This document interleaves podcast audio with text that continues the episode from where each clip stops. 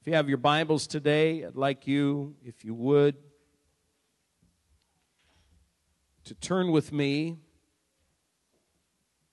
to the book of 1 Samuel.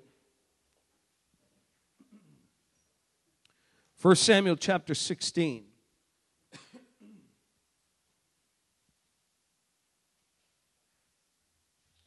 And last week, I started a message that it became very, very clear from the get-go.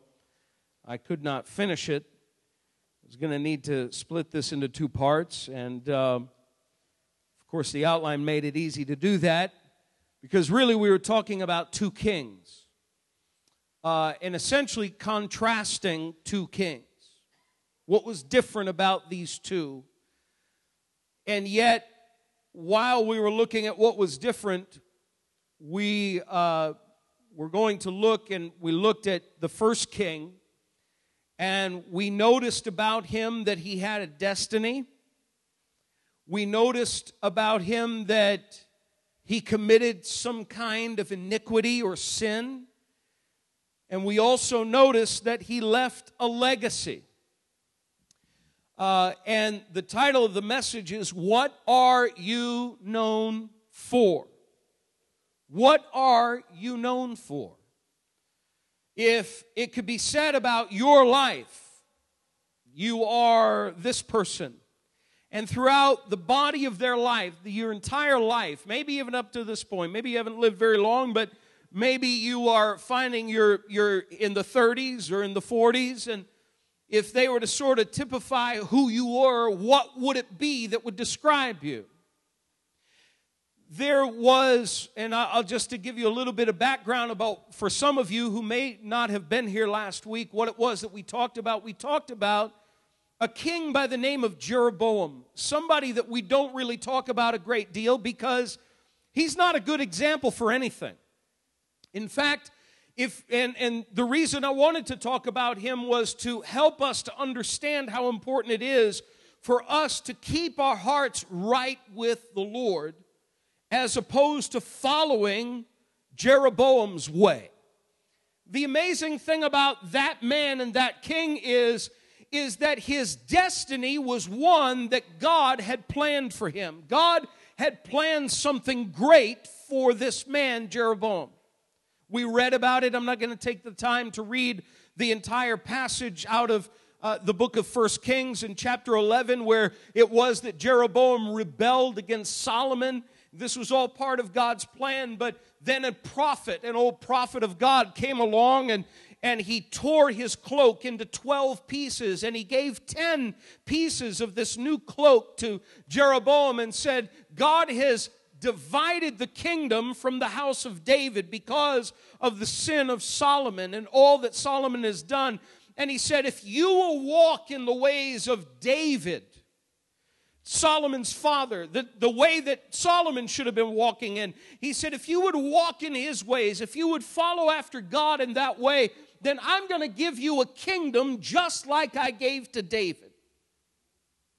And yet, the rest of the story of Jeroboam's life is that Jeroboam did not regard the word of the Lord that came to him and the destiny that God had planned out for him, the plan and the purpose of God. He decided that he would make up his own way. He'd even make up his own religion as time went on. He would do his own thing, and he would do it out of fear, out of worry. He would do it because he had an elevated view of himself, and pride began to enter in. And brothers and sisters, this is where the warning of Jeroboam is so great for us, that we have to be very, very careful about what it is that we allow to control our hearts. Jeroboam allowed fear to control his life as a king, and as a result of that, he created his own religious worship. He created and led the people into idolatry, causing them to commit great sins before the Lord. When you allow fear to rule your life, the word of God will become, as it were, almost something that you just sort of say, it can't possibly be true that this is all going to happen, that God is going to take care of me, that God is never going to leave me or forsake me. It can't be true. And all of a sudden, you begin to make it up as you go along. Say, I go to church, no big deal. But you know, that is Jeroboam, and that was his life. That was how it was that he approached his life, and we took great warning from that. But that certainly was not the note I wanted to end on last week, but I want to end on a better note today, because there is another great king of Israel. Somebody that we're going to look at today whom the Bible talks about, and even in the New Testament where Jeroboam isn't even remembered or talked about, David is talked about into the New Testament. In fact, when Paul was delivering one of his sermons in Acts chapter 13, the Bible says that God chose David. Paul said to the people that he was talking to that God chose David to be king over Israel, a man after God's own heart. Now, the question is, what are you known for? Because whenever we think about David, we think about a number of things. We think about David as being a man after God's own heart. That's the one phrase or the one statement that we often pull out of Scripture to describe David. This great king of Israel, this man of God, he was, in fact, a man who was after God's own heart. That is, he went after God with everything that was within him. First thing I want you to see about David as compared to or in contrast to Jeroboam, it is this, that David also had a destiny. 1 Samuel chapter 16, verses 11 through 13. And here his destiny is God is going to give him a kingdom. God had something great in store for this shepherd boy who was out on the hillside tending his sheep, singing, worshiping God, certainly out there, but he was nothing more than a shepherd boy. The Bible says this, he, that is Samuel the prophet, asked Jesse, are these all the sons you have? Jesse had brought his oldest sons to stand in front of Samuel. God had told Samuel to go and anoint a king out of the house of Jesse. But he didn't tell him which one, which son. Goes on and Jesse pulls out every single son except for David. Forgets about David or ignores David. We don't really know what the deal was there, why he left David out on the hillside, but he left him there. Goes down the line. Samuel goes down the line. God says, no, not that guy. Nope, not him. First guy, you know, Samuel says, surely it's him. No, this is where we learn the great lesson. God looks on, not on the outward appearance, but on the heart. And the Bible says this, these all the sons you have, there is still the youngest, Jesse answered, but he's tending the sheep. Samuel said, send for him. We will not sit down until he arrives. So he sent and had him brought in. He was ruddy with a fine appearance and handsome features. Then the Lord said, arise and anoint him. He is the one. So Samuel took the horn of oil and anointed him in the presence of his brothers. And from that day on, the Spirit of the Lord came upon David in power. Samuel then went to Ramah, which was his hometown. The Bible lets us know here that God had a destiny for David. Same way that God had a destiny for Jeroboam. Now, David lived first, but we talked about Jeroboam first to see the dark side of how it is that somebody can take their destiny and they can mess with it. You can take the plan and the purpose of God and you have a choice of what it is that you're going to do with it. You can either choose to follow with the way that God wants you to walk, or you can decide that, you know what, you're going to improve on God's plan because God's plan maybe does not include this, this, this, and this. And certainly God's plan didn't account for certain elements that all of a sudden have now come up. So you finagle with it and finesse it and you work it until somehow it no longer looks like the plan of God. And that's what Jeroboam did. But here we see David. Now I want you to see this and understand this. David, God was promising a kingdom to. In fact, he said, you're going to be the king of all of Israel. You're going to rule over this land. Well, at that moment, they already had a king. His name was Saul. So how was God going to work that out? Now, you got to imagine that as David walked back to the fields to tend to sheep, which is exactly what he did, he didn't all of a sudden say, now, come on, brothers, you gather around me. I'm going to give you this position, you that position, and you this position. He didn't do that. He went back to tending sheep. But the Bible says that the Spirit of the Lord was upon him in great power from that day forward. And that's exactly what we see. And oftentimes we associate great power with what people do and the great miracles that they might be able to perform. But in David's life, I want you to understand this. We don't have time to read all the scriptures about it. But I want you to understand that the great power of God and the Spirit of God was upon David in such a way that when it came time for David, and David was on the run most of his later years, he was on the run from King Saul, or in King Saul's later years, I should say. He was on the run. Saul wanted to get rid of him. You know, David killed Goliath. Everybody's out there having a parade. Saul has slain his thousands. David is tens of thousands. And Saul's sitting there, wait a minute. I can add thousands, not as great as 10,000. Wait a minute. They like David more than me. This is a problem to me. And then, you know, he gets really upset because David's going out and he's having all kinds of success in warfare against the Philistines, against the Ammonites, against all kinds of the ites that are out there. And everybody is looking at David saying, David, you're the man. Saul's saying, I don't think so. I'm still the king. Nobody likes me. You see this guy pouting in his, king's chambers.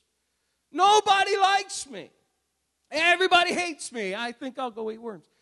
He's upset. And so what does he do? He tries to kill David. Now, David is on the run, and there were several occasions, few occasions, where David could have taken matters into his own hands. Because the kingdom wasn't coming yet. Remember, David was just a young boy. Some people think that maybe he was somewhere in the vicinity between 16 years old and 20 years old. Not really sure when he was anointed to be king over Israel. And on one occasion, when he was on the run from Saul, David was in the back part of a cave with his men, and Saul comes into the cave. Doesn't know David's there.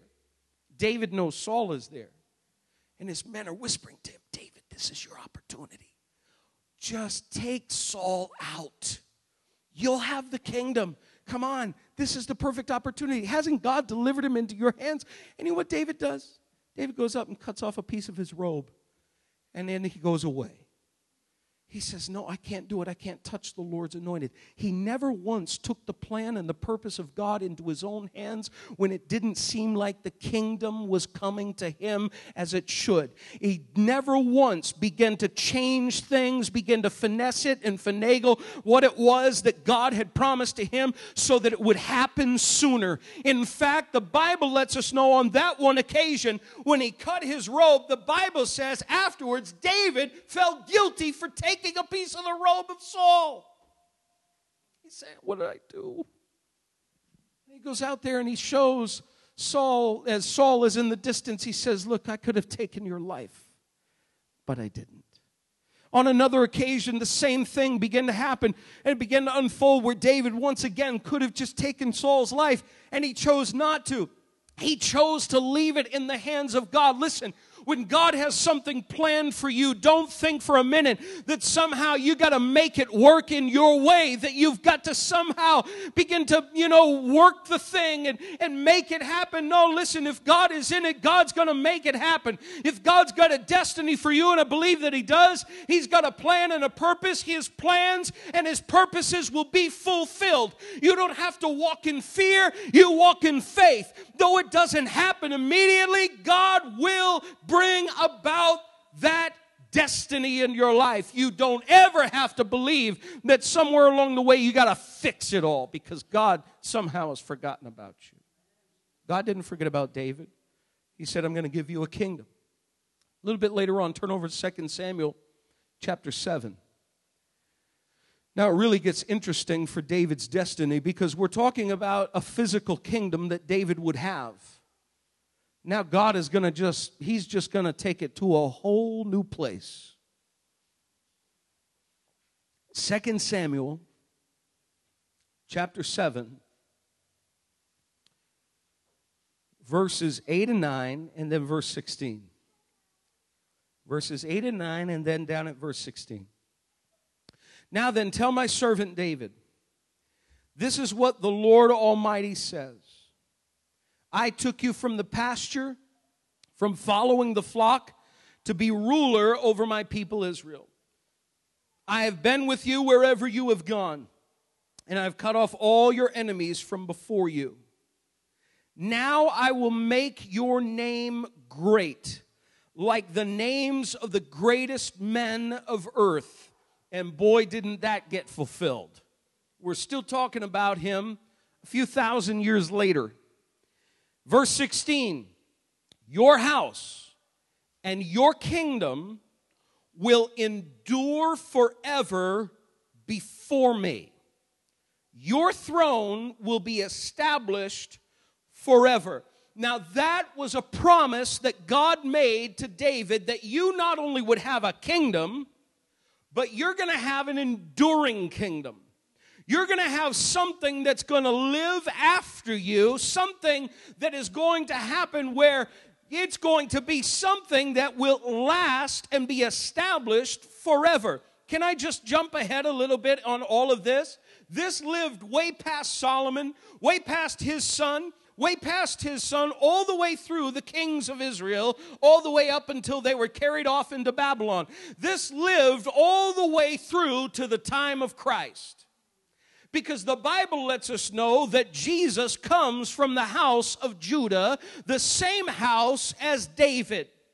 And the Bible tells us that Jesus will rule on the throne of David forever and ever and ever. And when Jesus came out of the tomb, it lets us know that that word has come to fruition. It has been fulfilled that Jesus is the King of Kings and the Lord of Lords from the house of David. When God says, I'm going to give you an enduring kingdom, guess what he's going to do? He's going to give you an enduring kingdom. When God says he's going to work in your life, he's going to do something in your life, and I want to make it general today because I don't know your specific situations, but when he says he's going to do something in your heart and in your life, you need to say, Lord, I'm going to trust in you. I'm going to believe in you because the word of the Lord is true and it will stand forever. Listen, the word of God will outlive you. The word of God outlived David, and the word of God, brothers and sisters, is what came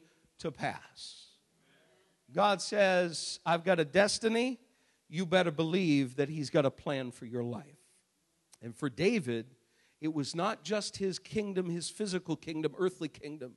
But for David now, there is a king sitting on the throne of David, not in Jerusalem, but in the heavenlies. He sits at the right hand of the Father. He is ascended into heaven. He rose again on the third day. And because he is alive and well, brothers and sisters, I need you to know that God has, in fact, established the throne of David forever in the person of Jesus Christ. And Jesus, the Bible says, ever lives to make intercession for the saints.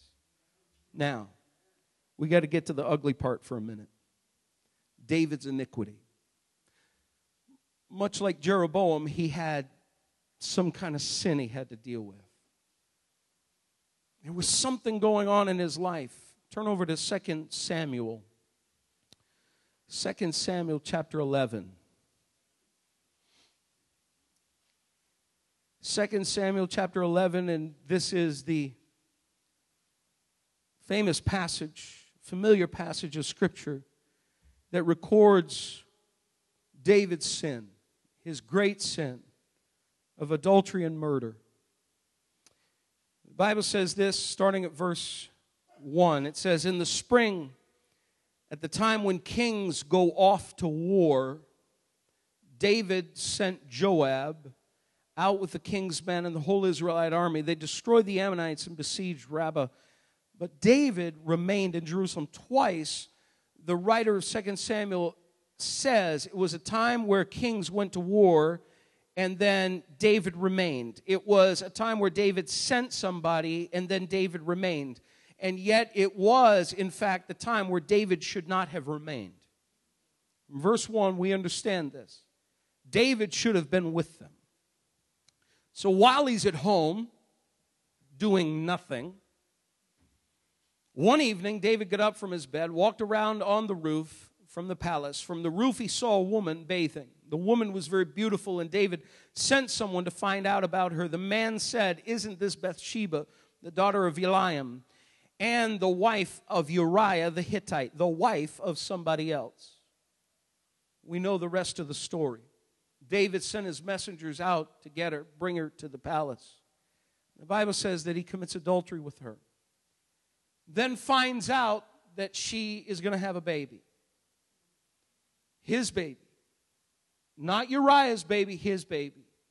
And now David has a dilemma. He is in a serious, serious predicament. He has not only violated the law of Moses, which lets us know that adultery was a sin, and in fact a sin that was punishable by death.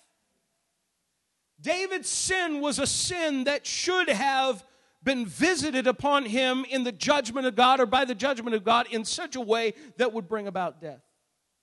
So David realizes he's really caught in a trap here, and he's got to do something quick to fix it. And so he sends for Bathsheba's husband, Uriah, to come and to stay at home. And he says, "Look, you got to take some time off, Uriah. I've heard you've been fighting so hard. Why don't you go home and be with your wife?" David goes into the palace. He doesn't realize what Uriah has done, but Uriah has camped out on the doorstep of the palace, refuses to go home. David wakes up in the morning and realizes, this guy never went home. I've got a serious problem here. He said, "Oh, come on, why don't you just go home?" And the Bible lets us know that he even gets him drunk. This is the low that David is going to at this point to cover up his sin. Surely he's going to want to go home now. He stays outside. He says, "How can I go home and enjoy the comforts of home when my fellow soldiers are out in the field, sleeping in the fields, and they're out there and they're fighting, and their lives are in danger? I cannot do that." He was a man of honor. And he stays there, and finally David sends a message with Uriah, knowing that Uriah will never open the letter. He seals it. He knows this is such a man of honor. He's not going to open the letter, which basically says, put Uriah right at the beginning in the thick of the battle, and then I want everybody to draw back. Everybody pull back.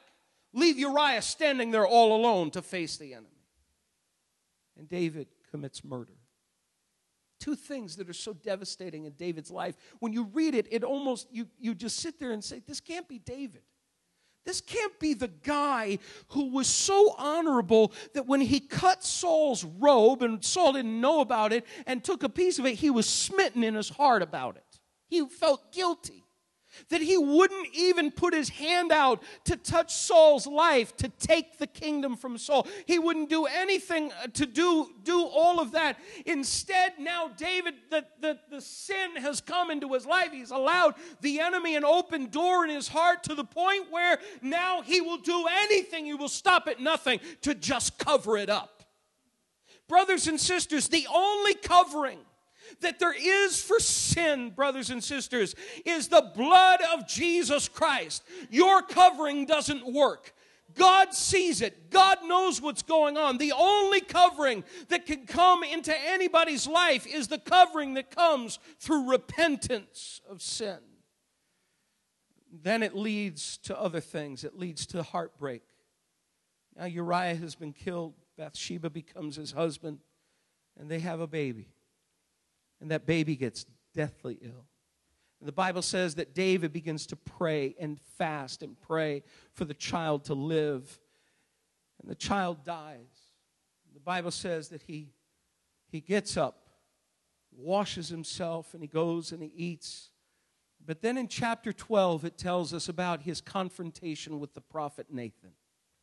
Nathan comes and tells him a story about a little family that has one little lamb, treated it like it's like a pet that they wanted nothing to happen to this little lamb. And then a neighbor comes who had so many sheep, couldn't count them. Because a friend had come into town and says, listen, give me your little lamb. It's perfect. I got to feed this friend. Took the one thing that family owned. And David heard this story. He got so incensed. He said, no. He said, you know what? You got to send this man to me, and I'm going to do to him. We're going to take care of him. That's injustice. Nathan looks at him and says, you're that man, David. You have taken from somebody something that you shouldn't have taken. And David realized in that moment, you know what? You can't hide from God. You can't hide anything from God. And this is where at this, all of a sudden now, we read in Psalm 51, we're not going to take the time to read it, we read in Psalm 51 how David deals with his sin, which is completely different than how Jeroboam dealt with his sin. There were prophets who came to Jeroboam and said, you're wrong, you need to turn from your wicked ways. And Jeroboam only went and did more wickedness, invented more ways to become wicked and evil. But David, the Bible lets us know, repented of his sin. That's where we read Psalm 51 is his prayer of repentance after he had committed these terrible crimes and these terrible sins. He repented, and God had mercy on him. You see, the law of Moses indicated that David should have been killed for what it was that he did. But this is where we see mercy coming through. Even in the Old Testament, we talk about mercy in the New Testament like it's only a New Testament thing. No, it's not. It's there in the Old Testament as well. David got to live, and he got to honor God, and that is where we find that so often we are like David in that way, that David was a man after God's own heart, and yet he gave into sin. From time to time, you and I find that in the midst of the plan of God and the destiny of God, we get sidetracked by all kinds of junk, all kinds of things, all kinds of sin, and we allow ourselves and we allow the enemy an open door into our lives and give into the pleasure of sin and give into the pressure of sin. And yet in all of that, I got to let you know that the story of David is one of restoration. The story of David is that God has a plan, and there is nothing that will ever thwart the plan of God in your life. You come to him in repentance, and God's going to pick up right where he left off, and he's going to bring you along. And don't ever let the enemy come along and say, but you remember what you did last year? You remember what it was that you did in your life? You remember all the bad things that you've done? No, the Bible says there is no condemnation to them who are in Christ Jesus. Brothers and sisters, when the blood of Jesus covers, it covers for good and it covers right. David repented of his sin, and God had mercy on his life. Brothers and sisters, you don't ever have to feel guilty because of the past. If you've come to Jesus in repentance of sin, you don't ever, ever have to let the enemy come along and make you think that somehow you've got to earn your salvation. You've got to be better than what you were. You've got to try to be good and be good for goodness sake, because, you know, you never know when God's going to just get mad. No, no, no. Listen, the mercy of God is so great. His love endures forever. He is a wonderful Savior, a merciful Savior. And even in the midst of David's iniquity, David repented of his sin, and God said, I'm going to see this plan through. Now, we get to David's legacy. David left a legacy, one that went all the way down through the kings of Israel.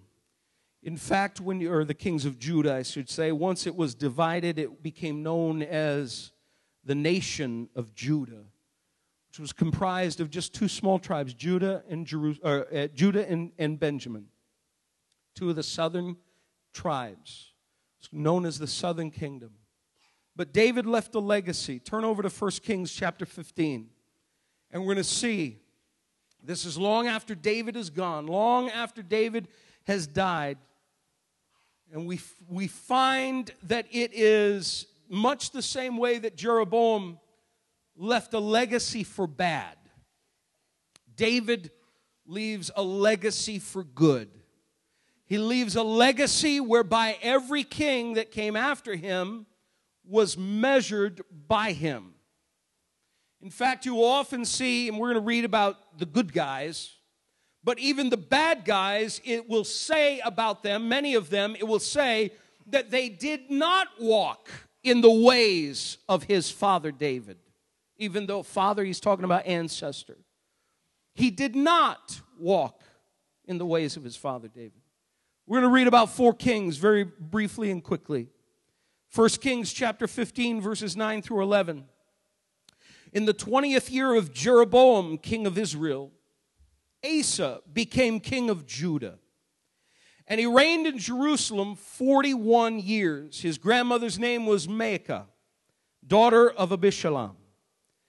Asa did what was right in the eyes of the Lord, as his father David had done.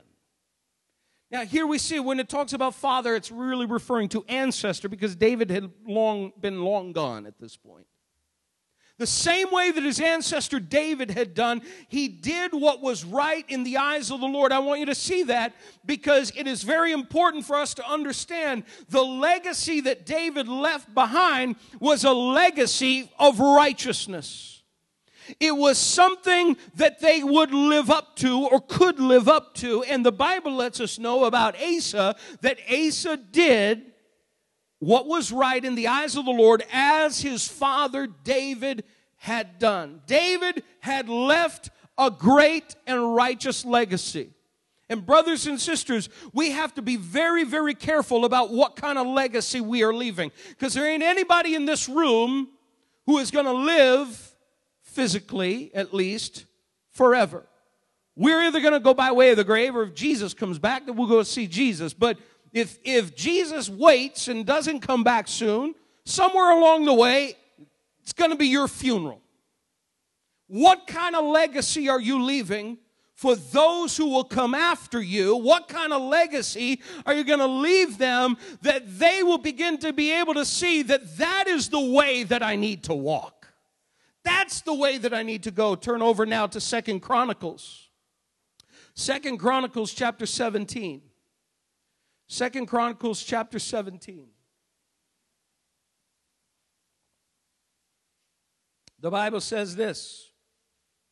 Chapter 17 verses 3 and 4. The Lord was with Jehoshaphat, because in his early years he walked in the ways his father David had followed. He did not consult the Baals, but sought the God of his father and followed his commands rather than the practices of Israel. Israel at that moment was now the northern kingdom. 10 tribes of Israel, the northern kingdom. He didn't follow their practices, but the Bible says he followed the way of his father David. He followed in all of his ways. David had left an enduring legacy of righteousness. And brothers and sisters, you and I must take care of what it is that we're allowing into our hearts, into our minds, how it is that we're living, whether or not, look, if we're living sloppy lives, then there's going to be a sloppy legacy. If we're living lives that are displeasing to the Lord, and somehow we think that we're okay because we show up at church, listen, we're leaving a sloppy legacy. We've got to leave a legacy of righteousness. 2 more Kings, real quickly. Let me just show you the legacy that David left. 2 Chronicles 29, verses 1 and 2. 2 Chronicles 29, verses 1 and 2.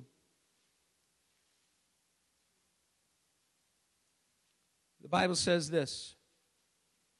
Hezekiah was 25 years old when he became king. He reigned in Jerusalem 29 years. His mother's name was Abijah, daughter of Zechariah.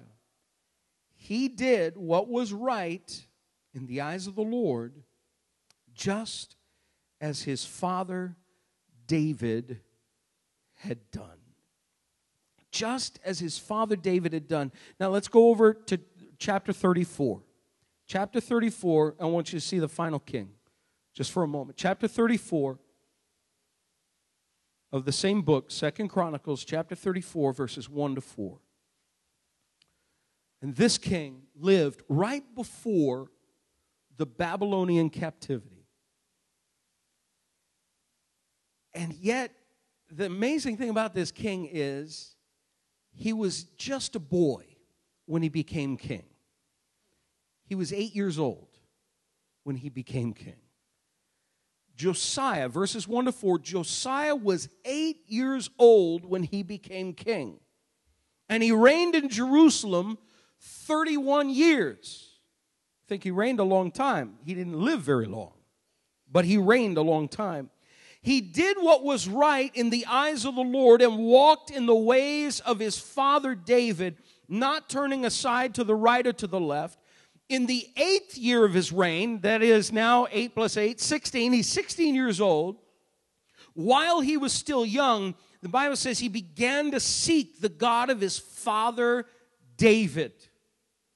Now, he had there have been previous kings who had come along, and they didn't follow the Lord. They didn't serve the Lord. Somewhere along the way, this boy heard about the kind of God that his father or ancestor David had served, and the Bible says that he began to seek the God of his father David. In the 12th year of his reign, now he's 20 years old, he began to purge Judah and Jerusalem of high places, Asherah poles, carved idols, cast images, all of those things were against God. Under his direction, the altars of the Baals were torn down. He cut to pieces the incense altars that were above them and smashed the Asherah poles, the idols and the images. These he broke to pieces and scattered over the graves of those who had sacrificed to them. Here it is, this young king. He's 8 years old when he becomes king. 16 years old now, he's seeking after God. He's just praying. It seems like for the next 4 years, this guy does nothing but seek after God. And then finally, God says, all right, now here are the changes I want you to make. And Josiah begins to restore the temple. The one last restoration begins to clean it out because it's just been mayhem. It's been a mess. Kings and put idols in there. They've built other altars, and they've just brought together this weird cultic mesh of religious worship that had nothing to do with God, that one true God. And Josiah begins to clean it all out. And one day, the Bible says, they discovered the book of the law, which apparently had been lost. Nobody knew what to do. They didn't know how to live right because they didn't have the word. And all of a sudden, they begin to read the law in the presence of the king. And the Bible says the king begins to weep. He begins to cry out to the Lord, realizing the great sins of Israel. And a little bit later on in his legacy, we see this, that though the judgment of God was still going to come on the nation of Judah, the southern kingdom of Judah, the prophetess that he had gone to hear about it said, listen, it's going to still happen, but because your heart was tender, because you were sensitive to the Lord, you are not going to have to see it take place. Because you followed God. Brothers and sisters, when it all comes down to it, we're accountable for us. We are accountable for the legacy that we're going to leave. You might say, well, you don't know the background that I came from. You don't know the troubles that I've had in my life, and those things have affected me. But I got to tell you, listen, Josiah didn't grow up in a day and age where everybody around him was singing praises to God. No, there was a legacy of righteousness that had been upheld, and other kings had followed, and Josiah somehow heard about it, and he began to seek after God with all of his heart and say, God, I want to serve you, I want to live for you. Brothers and sisters, we have to leave the kind of legacy that David left. And I got to tell you, in spite of sin, the legacy was still great. You say, but sin messes it all up. Oh, yes, sin can get in, and it can do some really bad things. And if sin goes unrepented, and you just decide that you're not gonna follow after God, then I gotta tell you, the destiny and the legacy will be that of Jeroboam. But if, like David, you will say, whatever fault, whatever sin I have, Lord, I've got to bring it to you in repentance. I've got to tell you that God is a merciful God. He is a loving God. And He will most definitely pick you up. And He will cover your sins. And He will help you to have a legacy of righteousness. None of these guys had any kind of legacy. David didn't have a legacy of perfection. There is nobody in Scripture other than Christ who was perfect. Nobody left a legacy of perfection. Only Jesus. But David left a legacy of righteousness. What are you known for? In your life, what are you known for? People look at you and say, well, hard worker. Well, that's good. We need to be hard workers. No doubt about it. Very intellectual. Well, that's good too. Not a bad thing. Very intelligent. Wonderful. But can it be said of you, can it be said of me, that he was a man or a woman after God's own heart?